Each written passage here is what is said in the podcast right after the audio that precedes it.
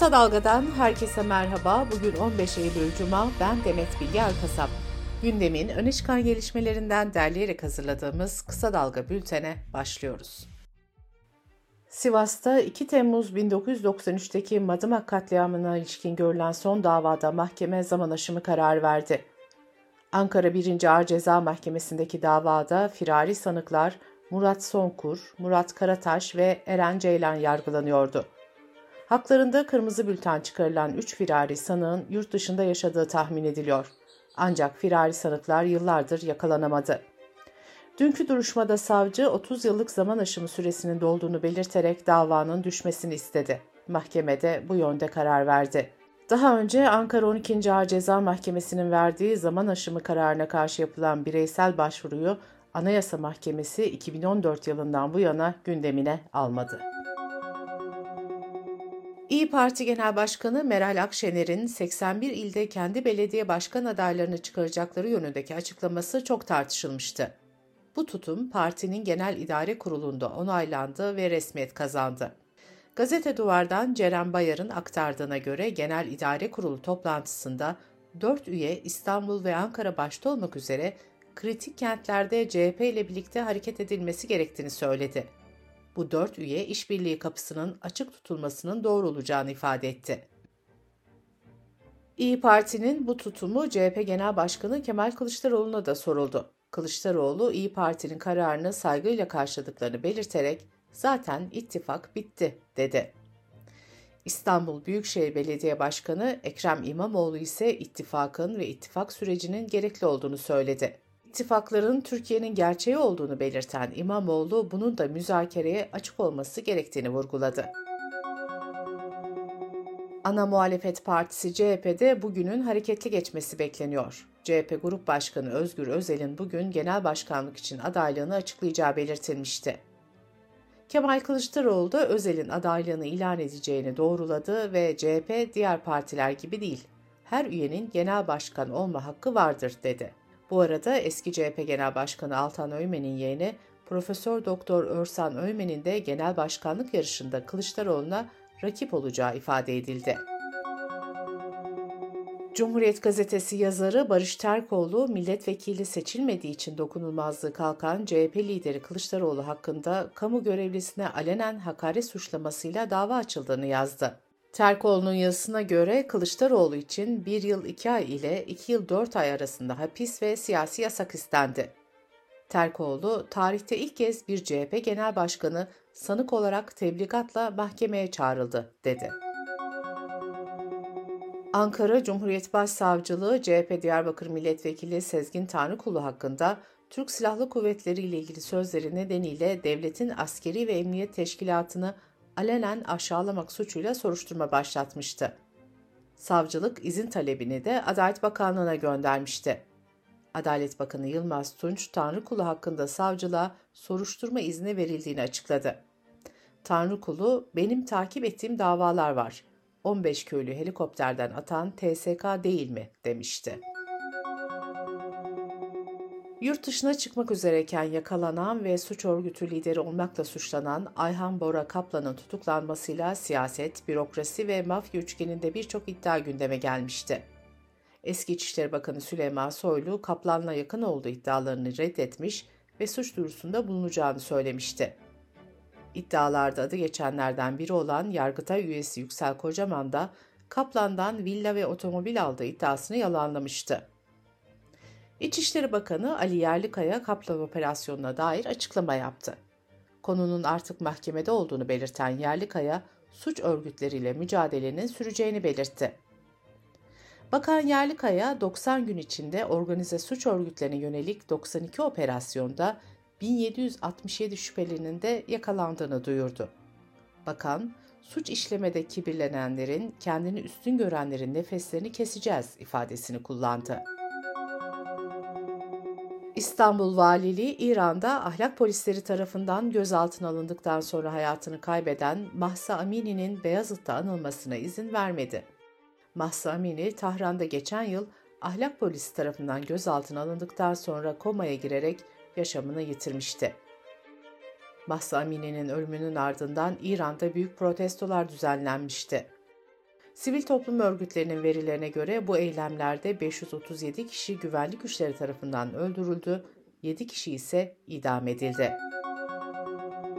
Anayasa Mahkemesi'nden sığınmacılarla ilgili önemli bir karar çıktı. Deutsche Türkçe'den Alican Uludağ'ın haberine göre Yüksek Mahkeme, gönüllü geri dönüş istek formu imzalatılarak sınır dışı edilen Suriyeli sığınmacının yaşam hakkının ihlal edildiğine karar verdi. Kararda sığınmacının bilinçli bir şekilde gönüllü olarak döndüğüne dair güçlü kanıtlar bulunması gerektiği vurgulandı. Türkiye çok sıcak ve kurak bir yazı geride bıraktı. Meteoroloji Genel Müdürlüğü'nün raporuna göre Türkiye genelinde yağışlar 1991-2021 ortalamasına göre %57, geçen yılın Ağustos ayına göre %60 azaldı. Meteorolojik kuraklık haritasında Marmara ve Karadeniz başta olmak üzere diğer bölgelerin büyük kısmı için şiddetli kurak denildi ve acil durum uyarısı yapıldı. Kısa Dalga Bülten'de sırada ekonomi haberleri var. Akaryakıta zam üstüne zam yapılırken vergi uzmanı Ozan Bingöl, akaryakıttan alınan verginin son 2 yılda %700 arttığını belirtti. Bu arada motorine gelen 2 liralık zammın ardından benzin de 1 lira 60 kuruş zamlandı. İstanbul'da motorinin litresi 40 liraya çıkarken benzinin litresi son zamla birlikte 38 lira 47 kuruş oldu. Giderek düşen alım gücü karşısında yurttaşlar kredi kartlarına yüklendi ve Eylül ayının ilk haftasında rekor harcama yaptı. Kredi ve banka kartıyla yapılan harcamalar okulların da açılmasıyla yıllık bazda reel olarak %51 arttı ve 191 milyar lirayı aştı. Hazine ve Maliye Bakanı Mehmet Şimşek, kredi kullanımında geçen yıla göre %140 artış olduğunu belirterek önlem alınacağını söylemişti. Ekonomi gazetesinden Şebnem Turhan'ın aktardığına göre bireysel kredi ya da kredi kartı borcunu ödemeyerek yasal takibe düşenlerin oranı %52 arttı ve 180 bine çıktı. Kur korumalı mevduatta zorunlu karşılık oranında değişikliğe gidildi. Buna göre kur korumalı mevduatın yoğunlaştığı 6 aya kadar vadelinin zorunlu karşılık oranı 10 puan artırılarak %25'e yükseltildi. Kredi Derecelendirme Kuruluşu Fitch Ratings, Türkiye ekonomisinin büyüme tahminini %2,5'dan %4,3'e yükseltti. Kuruluş, ülke ekonomisinin 2024'te %3 ve 2025'te ise %3,4 büyüyeceğini öngördü. Dış politika ve dünyadan gelişmelerle bültenimize devam ediyoruz.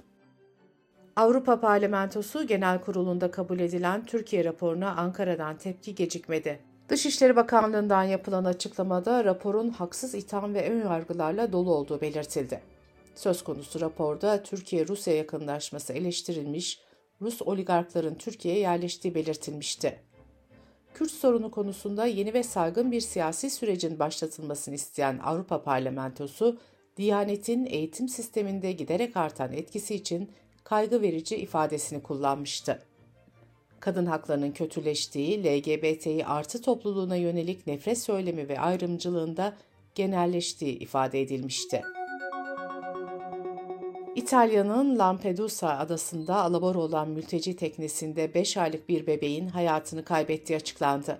Bölge valisi durumun artık yönetilemez bir hale geldiğini belirterek hepimiz fiziksel ve psikolojik olarak yorgun ve bitik durumdayız dedi bu yıl yaklaşık 124 bin mülteci botlarla İtalya'ya geçti. İtalya İçişleri Bakanlığı'nın verilerine göre bu sayı 2022 yılının aynı dönemine göre iki kat artışa işaret ediyor. Belçika hükümeti barınma merkezlerinde yeterli yer olmadığı gerekçesiyle bekar erkek mültecilerin başvurularını kabul etmeyi geçici olarak durdurmuştu. Belçika Danıştayı bu kararı iptal etti. Federal hükümet ise Danıştay'ın kararına rağmen bekar erkek sığınmacıların başvurularını işleme almama konusunda kararlı olduklarını açıkladı. Rusya'da Putin'le bir araya gelen Kuzey Kore Devlet Başkanı Kim Jong-un, Moskova'ya her zaman şartsız destek olacaklarını belirtti. Putin ise iki ülke arasındaki işbirliğinin güçlendirileceğini ve askeri alandaki çalışma olanaklarının da göz önünde bulundurulacağını dile getirdi. Ermenistan Başbakanı Paşinyan kendilerini koruması için artık Rusya'ya bel bağlamayacaklarını söyledi. Paşinyan, Karabağ'daki Rus barış gücü askerlerinin görevlerinde başarısız olduğunu savundu. Rusya Dışişleri Bakanlığı son dönemde dost olmayan adımlar attığı iddiasıyla Ermenistan'a nota vermişti. Ermenistan, Amerika ile ortak tatbikat yapmıştı. Libya'nın doğusunu etkileyen fırtınada iki barajın çöktüğü Derne kentinin belediye başkanı sel felaketinde 20 bine yakın insanın ölmüş olabileceğini söyledi. Uluslararası yardım çabalarının hız kazandığı ülkede Mısır, Türkiye, Tunus, Katar, İtalya ve İspanya kurtarma ekipleri gönderdi. Avrupa Parlamentosu üyeleri Katargate adı verilen yolsuzluk skandalının ortaya çıkmasından sonra şeffaflık kurallarını sertleştiren tasarıyı onayladı. Milletvekilleri artık görev süreleri boyunca lobi faaliyetleri yürütemeyecek. Avrupa Parlamentosu milletvekilleri görev başında ve sonunda servet bildirimi yapacak. Bültenimizi kısa dalgadan bir öneriyle bitiriyoruz. Bir yandan deprem, bir yandan sel. Doğa bilimci Ferdi Akarsu ile gazeteci Mehveş Evin sel ve kuraklığa karşı sünger kentleri anlatıyor. Yeşil Dalga'yı kısa dalga.net adresimizden ve podcast platformlarından dinleyebilirsiniz.